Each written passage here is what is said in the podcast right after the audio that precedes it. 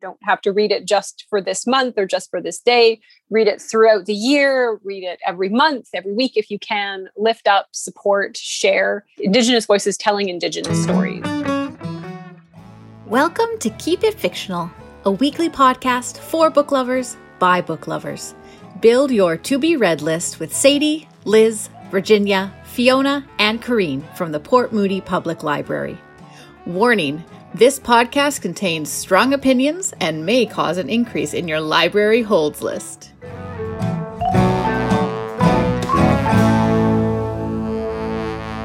Hello, everyone. Welcome to another episode of Keep It Fictional.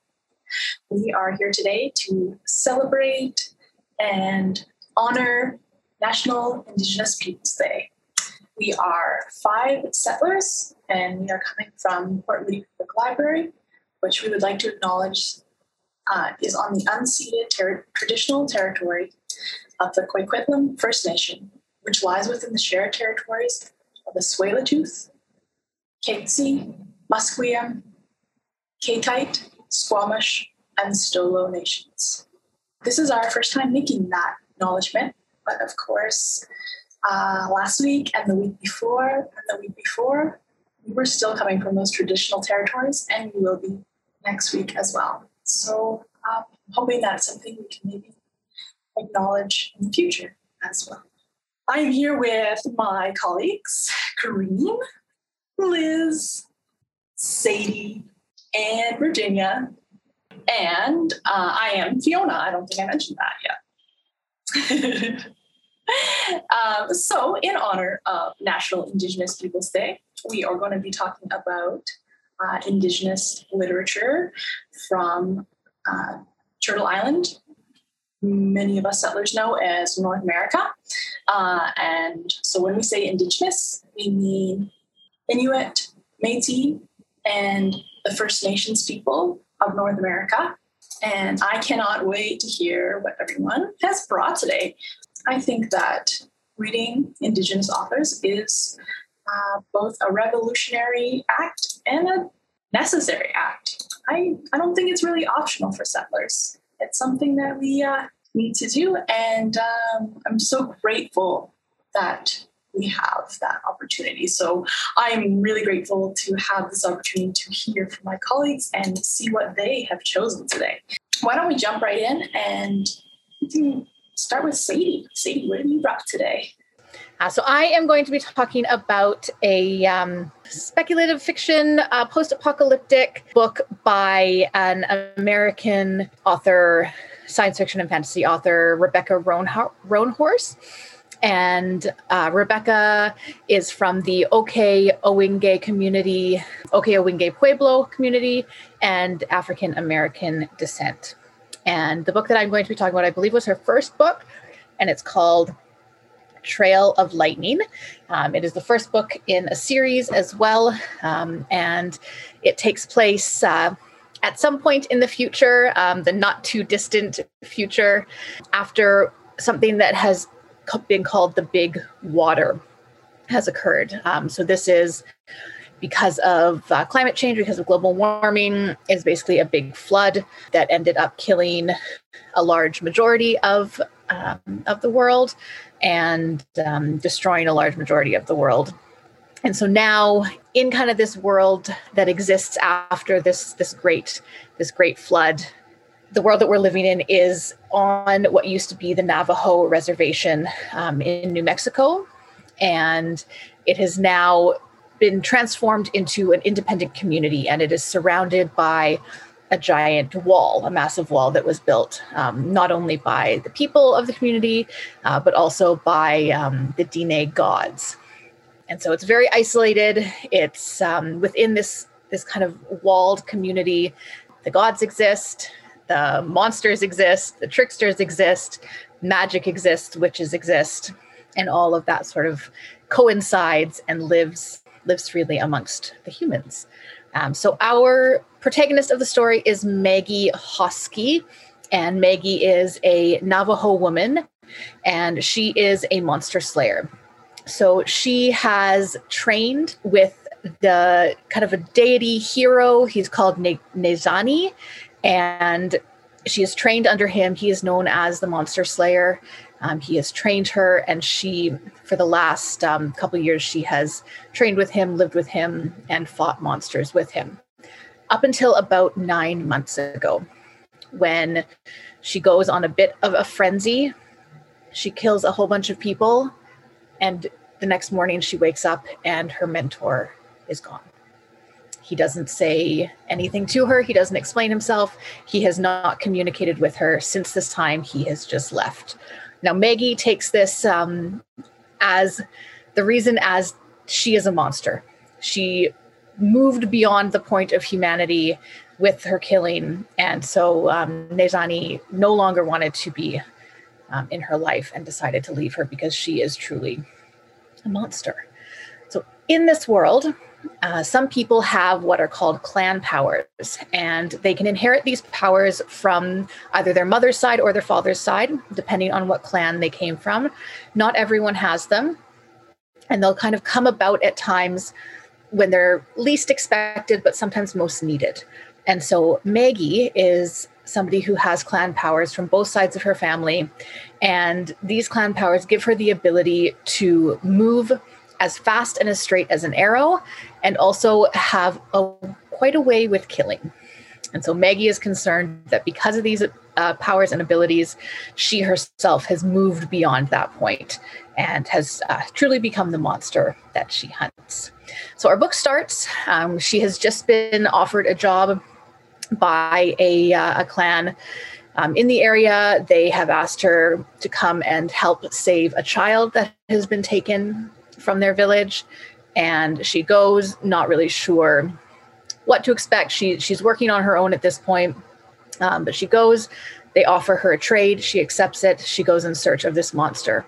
When she finds the monster and the young girl, the monster is unlike anything she has ever seen before. She shoots it. She shoots it again. She shoots it again. And yet it still does not go down. Eventually, she is able to kill this monster by taking its head off, but she realizes that there is more to this monster than originally meets the eye, and this monster is not something that was born, but was something that was created. And she's not exactly sure how it was created. So after this experience, she goes to visit a medicine man named Ta, who she has known through a variety of different situations. He treats her as family, even though she is not family. He's sort of the closest person that she has allowed herself to be in contact with. She tends to distance herself, but Ta, he has saved her life a couple times. So she thinks very fondly of him.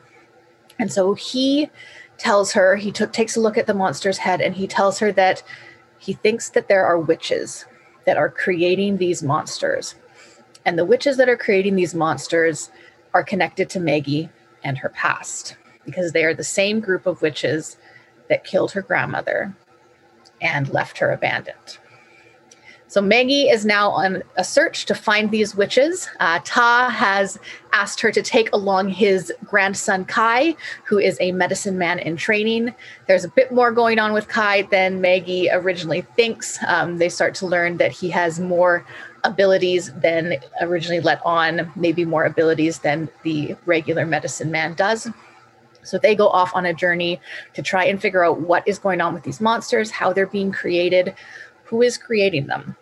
And along the way, they meet Coyote, the trickster god, who Maggie has had interactions with in the past. And Coyote does a little bit of help, does a little bit of not help along the way. And all along the way, Maggie keeps seeing signs of her mentor. Every kind of step of the way, she keeps seeing signs of her mentor, but she doesn't quite know if he's there. If he's not there, what his connection to all of this is. So I won't say anything more. I don't want to spoil anything at the end, but it is very compelling characters, I found. Really, really interesting characters to read about. Maggie, you kind of have the very tough exterior, but makes you kind of want to learn a bit more about her and break down those walls. Kai is sort of the opposite of that. He's a flirt. He's a charmer. He tries to break down those walls. And from what he says, at least just be Maggie's friend. He just wants to be her friend.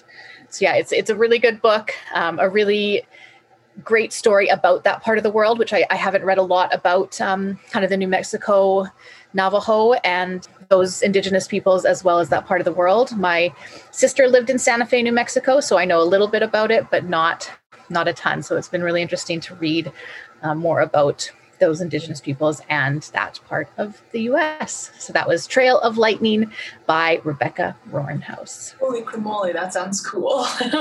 It is. It's really like, it's this awesome like mixture of the post-apocalyptic and then also bringing in all of these traditional symbols and traditional gods and traditional ideas from the Navajo people. It's such a neat mixture, I think. Yeah, I can't really think of anything else that's like, that's even post-apocalyptic and then fantasy, like straight up magic. Like, that's pretty cool. Mm-hmm.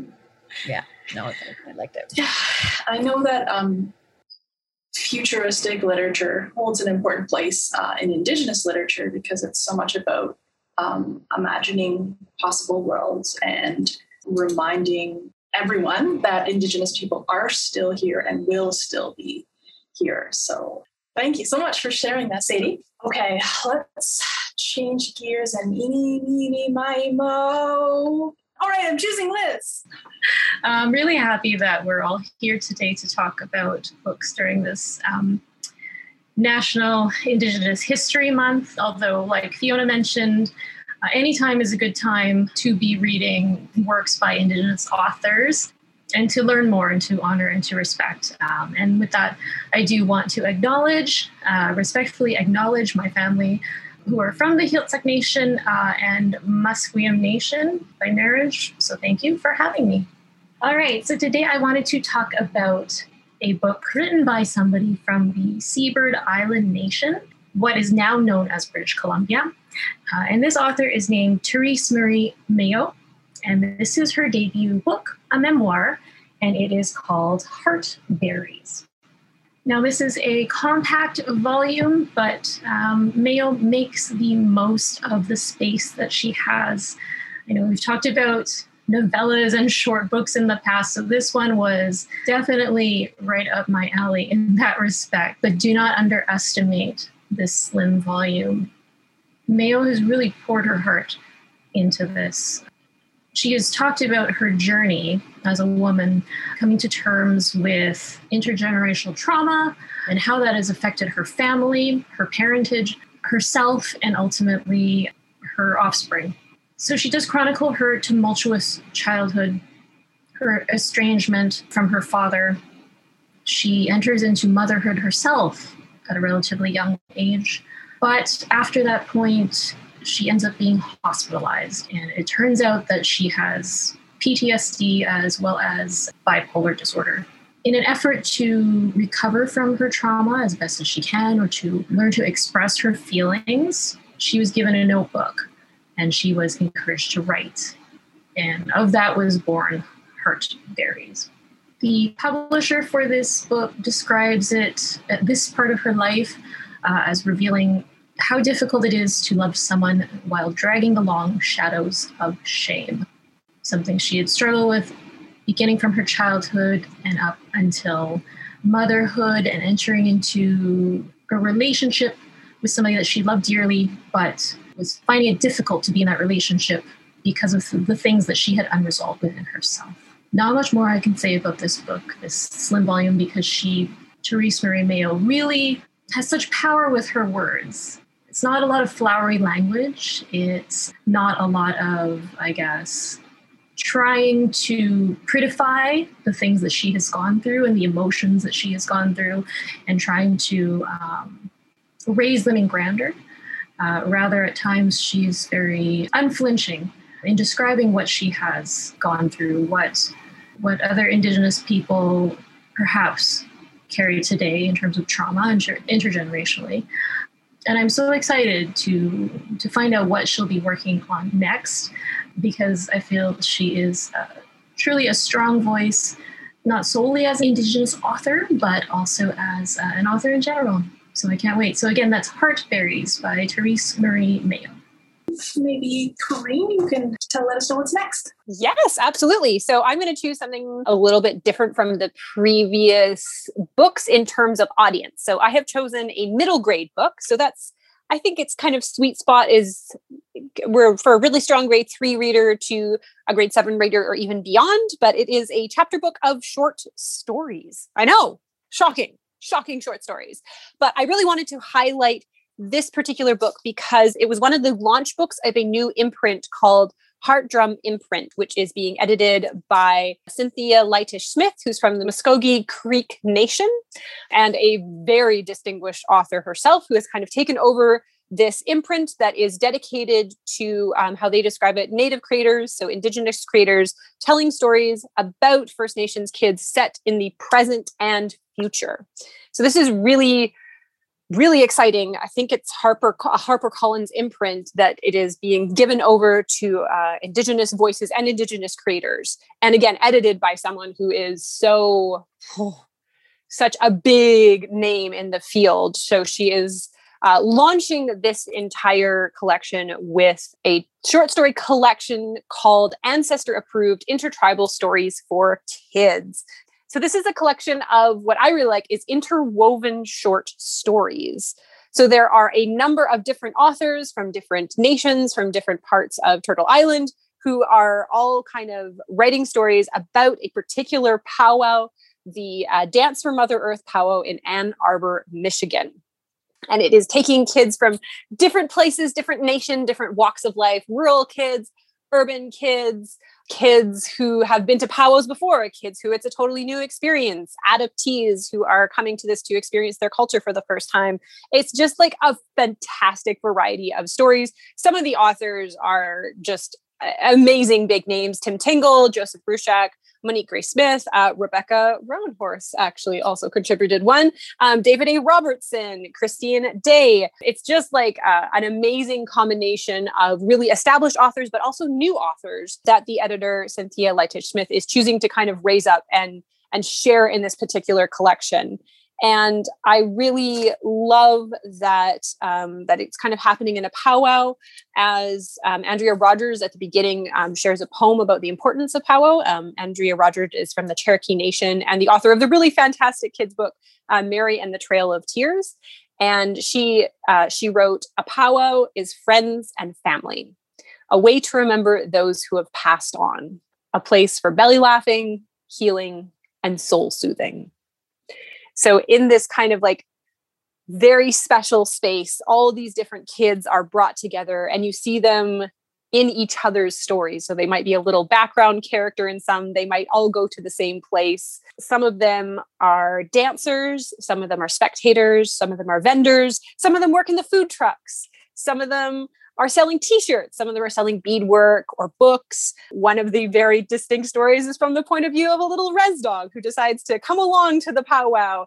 And you see that dog wearing this fantastic t-shirt that says Ancestor Approved, kind of snake his way through all of the stories in the entire collection. So you, as you're reading one story, you're like, oh, that's the character from that story, or, oh, that's what's happening in that particular other one. So it's really fantastic collection that has humor, it has a lot of depth, so it talks about a lot of issues like tribal enrollment, what one of the characters described as Indian wannabes, so the problem of cultural appropriation. It talks about the stories of veterans, respect for elders. It's funny, it's heartbreaking, it's heart-touching. Every story is just like a fantastic new revelation, and what I really love about it is that each story kind of leads you down the path of the other things that those authors have done and hopefully what they will do. So it kind of puts debut authors on your radar and makes you want to go back through the back catalog of all of those amazing authors and their stories. So I highly recommend picking up Ancestor Approved. As I said, it's a middle grade chapter book. It's got a little story for everything. It would work as a great read aloud in a classroom or at home, or just to kind of sit down with some short stories and get like that different view of what a powwow would be like from different points of view. Great collection. Can't recommend it enough. What a beautiful concept. That I feel like, would you say that that could also fit into our summer reading club category of something delightful? It's absolutely delightful. I think I smiled through the entire collection. There's just something in it that just like all of it warms your heart. Every story has something really special about it. There's not a dud in there. Awesome. All right. Virginia, what did you bring today? So yes, I also have a short story collection. And like Corinne, short story is not my thing. I know what is happening. But I picked this because I feel like I have definitely a gap in my knowledge of science fiction that are written by Indigenous authors. So I want to get to know more. So I figure, you know what, short story collection, just like Corinne mentioned earlier, is probably the best way to do it. So I have for you Love After the End, an anthology of Two-Spirit and Indigiqueer speculative fiction edited by Joshua Whitehead, which is an author that Fiona, I can see her smiling on this off the screen, is an author that she talks about in one of the episodes. So please do go back and watch that. So this is a collection of short stories, yes. And just before I go into this one, I just want to sneak another one in. We also have Taktumi, which is an anthology of Arctic horror stories. So if you're interested in horror stories, this is another great collection out there. And I did not borrow it just because of this beautiful matte raven cover, not because of that at all. This one has a story. I'm halfway through it, but this is a story that is sort of about these zombie-like creatures by Richard Van Camp, which is tops any kind of zombie story that you'll ever read. Really, really enjoy that. Anyway, so check this one out too. Love After the End is a set of stories that is set, as they say, the end. So this is dystopian story that is set in an apocalyptic or post-apocalyptic world. And as Joshua Whitehead and one of the story characters pointed out, Indigenous people are living in a dystopia. They have been living in a dystopia for generations, and they have been trying to rebuild their culture and their language for many, many years now. So with that in mind, these stories are told through that lens, and it tackles a lot of the science fiction themes and topics that when you are looking at through that lens, it changes the whole idea of what they are, like space colonization, for example, a common theme in science fiction, but through that lens, it means something completely different. And what he said also he wanted to pick for these stories is emphasize on that love, emphasize on that resilience of Indigenous people. And as the back of the book say, it is how queer Indigenous communities can bloom and thrive during these times. And that's what these stories are. Very, very hopeful kind of speculative fiction story. There are 9 stories in here. So it was great to get to know 9 new authors. My favorite is probably still the first story, which is called Abacus. It is by Nathan Adler. And this story is about a bioengineered AI rat that has become sentient, and now he is controlling and rewriting his own program. And he was rescued by a human boy, and so now when he interacts with this boy, he projects himself as a hologram, as another boy. They hang out together, and of course they've developed a relationship and developed some feelings for each other that they don't quite know how they work just yet. But now that he is self-aware, he wants to go join the other rogue AI. He wants to be there with them and live with them. But that means he's going to have to leave his friend, and he's not quite sure how he's going to do that yet. So that's probably my favorite story in here. But there's another story here called History of the New World, about a same-sex couple with their child, and they're trying to decide whether they should leave Earth or not, because Earth is no longer habitable. And scientists have come up with a portal that can take everybody to an alternate reality. One parent is convinced that is what you need to do for the family. The other one, not so much, because they don't want to leave Earth, which is their home for a while. And also, of course, it gets into the whole idea of this new world that you speak of. Is it really uninhabited as the scientists claim? Or are there life there? So it tackles that big theme in science fiction. And then there's another story about storytelling and how there's this group of people that whenever they listen to a story, whenever somebody share a story with them and they truly, truly listen, then a mark will appear on their skin. And when you touch that mark again, then you're able to share that story again. But these people have been chased away by others, and they have been sort of erased, and now they thought that they have eliminated all of them, But this is the story of one of the survivors, the only survivor that is left, and how she plans to bring that storytelling culture back, even though nobody has that ability anymore other than her. So like I said, lots of themes that you would be familiar with in science fiction or speculative fiction. You know, there's like virtual reality, there's like motherships and all sorts of things like that, but being told in a completely different lens from a different perspectives. So highly recommend it. Love After the End, an anthology of Two-Spirit and Indigiqueer speculative fiction edited by Joshua Whitehead. Thank you so much, Virginia. So I have just decided right now to change my book. So excuse me for a minute, but I was going to talk about Billy Ray Belcourt and his memoir, A History of My Brief Body. And I think that I will probably talk about that on a different day because it's really fantastic. It's very similar in structure to Liz's book. So I wanted to take a chance to talk about something else, because when Green was talking, I was reminded of this book I read a few years ago called Powwow Summer by Nahanni Shingoose. And it is a YA coming-of-age story. And for me, it's that sweet spot in YA. It's just about teens, regular day-to-day life, and them learning about their identity and who they are. And this one is all about a specific summer after River graduates from high school. So for me, that's that like just perfect kind of YA and such a good summer read. It is, like I said, by Nahanni Shingoose, and she lives in Stoney Creek, in Salto, and is originally from Roseau River First Nation in Manitoba. So in this book, River has just graduated from high school. She's grown up with her white mother in Ontario, and her father has been largely absent. He lives in Manitoba on reserve, and she doesn't see him very regularly. However, this summer she's going to go live with him. She's excited, but she doesn't really want to leave her boyfriend and her friends, and she's sort of in that place that some people are after high school, where they're not exactly sure what comes next. So she goes to stay with her father and her grandmother on the reserve, and though she spent her whole life being ostracized for being not white enough, she finds that when she comes to the reserve, they think she is not Native enough. She rushes headlong into learning about her identity and gets a lot of backlash from the kids her age who live on res.